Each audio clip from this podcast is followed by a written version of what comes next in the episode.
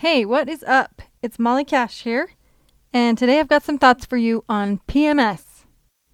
Now, if you are not someone who menstruates, please don't go away just yet because you probably know people who do. In fact, maybe you live with someone who does, and this is going to be helpful for you to know as well. Anything that directly affects about half of our population is going to affect all of us in some way. So it's good to pay attention to, good to know, and especially this because of its history of being misunderstood and the history of women being dismissed and overlooked and thought of as crazy because of the misunderstanding. So, I'm going to give a super quick overview of the whole menstrual cycle, not just the period, what the different phases look like, and then we're focusing on the one phase, the PMS phase, that tends to be so problematic for a lot of people. We're going to talk about what's actually awesome about this phase, the superpowers that you have during this phase, and I will give you three actionable steps to take next time you're in this phase.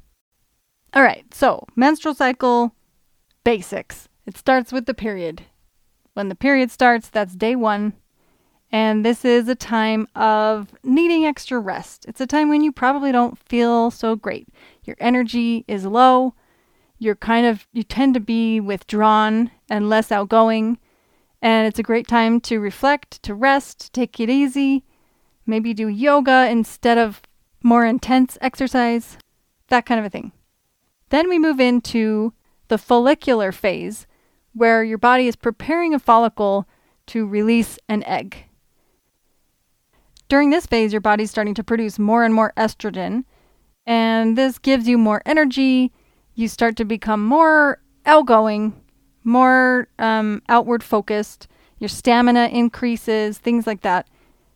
And that's all working up toward ovulation, which is the main event when the egg is released and you're able to conceive if the egg is fertilized.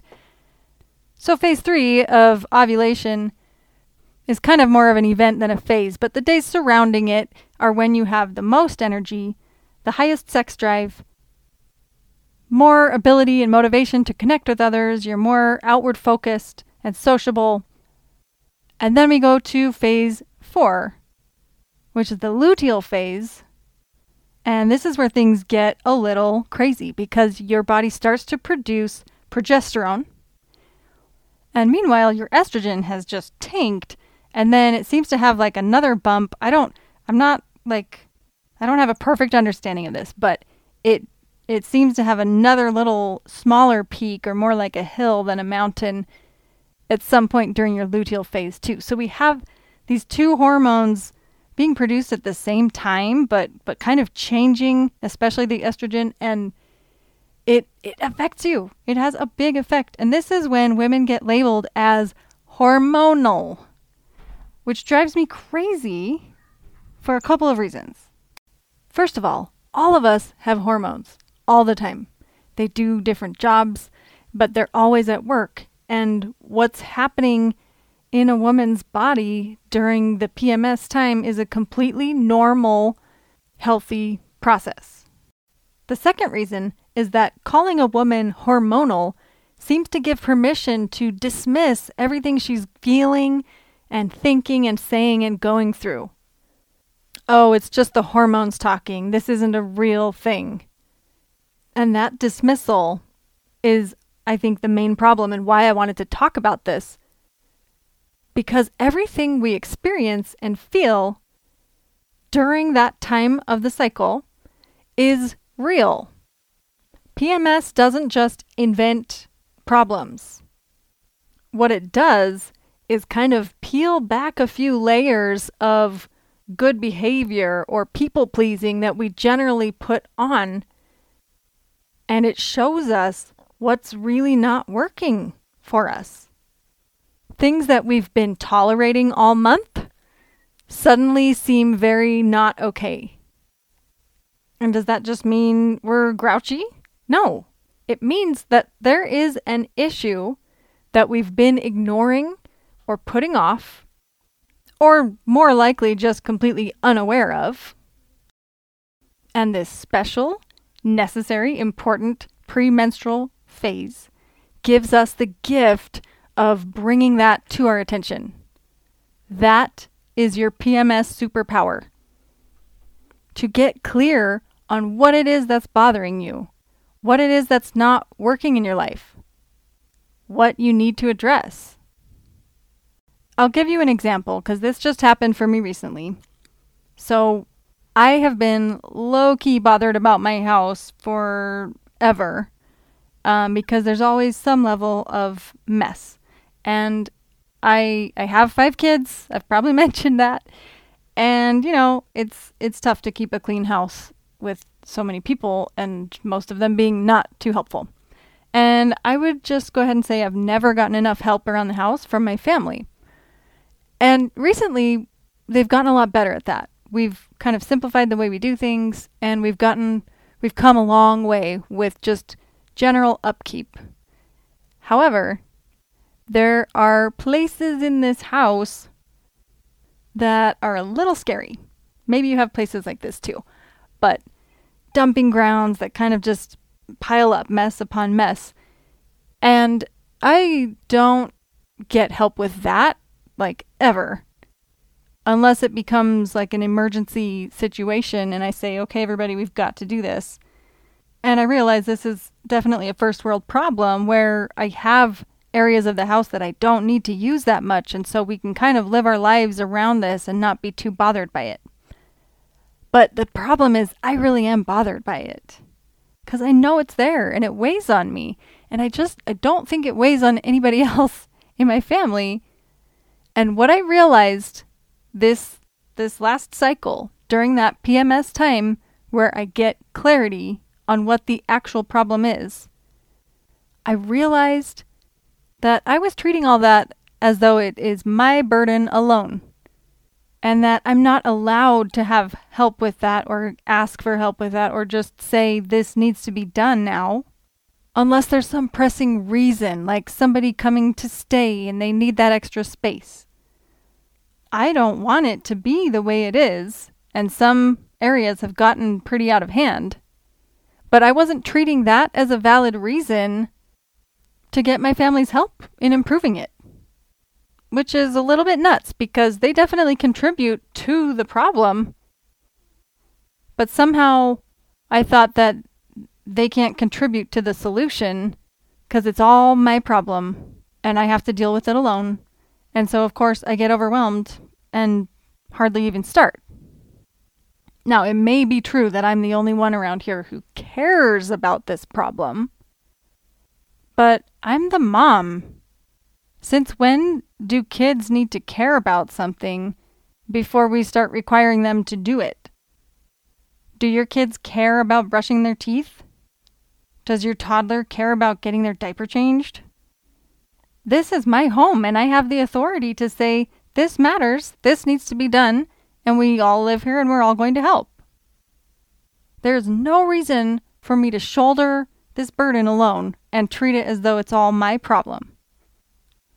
So, that is the realization that my PMS showed me recently, and I'm so grateful for that clarity and that insight because for several months I've been bothered by this kind of vague feeling that my family's not doing enough to help, even though they have been doing what's expected of them.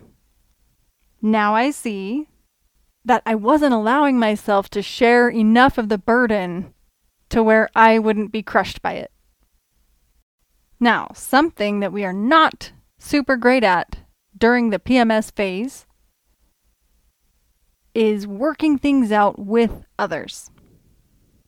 It's the perfect time to realize what you need to work out within yourself, which may include things you need to discuss with other people or things you need to change in the way you're interacting with other people.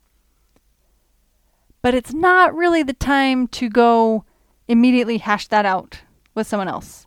That will probably not go well because that's not your superpower during this time. So that's what not to do. I'm going to give you those three actionable steps for this time of the cycle. the first step is to allow everything that you're feeling, everything that you're thinking, just allow it to be what it is and acknowledge it as real and valid.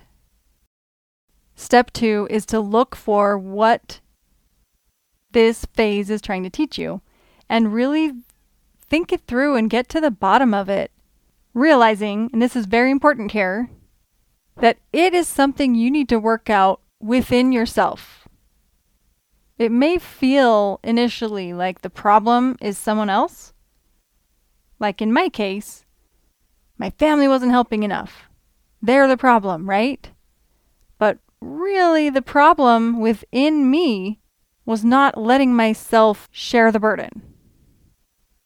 If you're like me, it can be really helpful to verbalize this stuff. That can help me get to the bottom of it.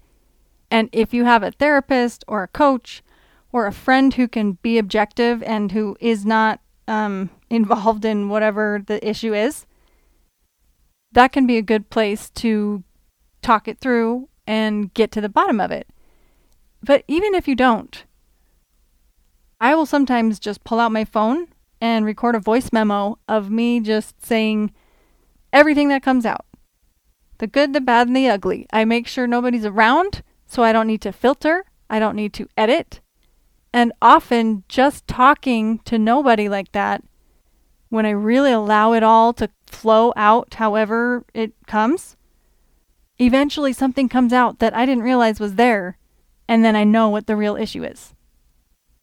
All right, so step three is to make a plan of what you're going to do about this. This is a creative phase. It's great for thinking out of the box. It's great for coming up with things that just hadn't occurred to you before because you essentially have a fresh pair of eyes because you are in such a different state than you usually are.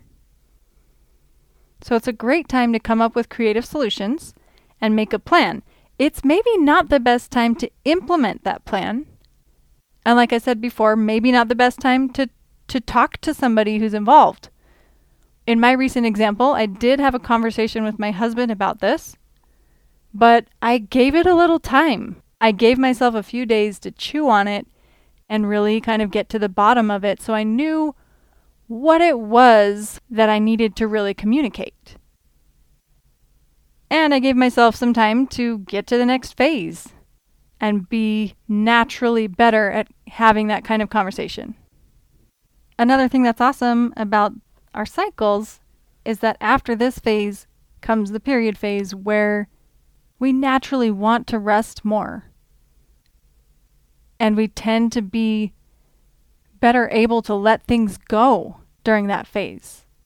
So it's a great time to release whatever frustration or anger has been tied to whatever it is you just figured out and let that go.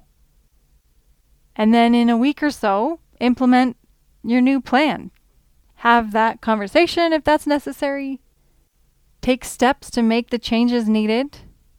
All that stuff is going to be easier and come more naturally if you give yourself some time to get to the follicular or even ovulation phase. So you really don't need to rush.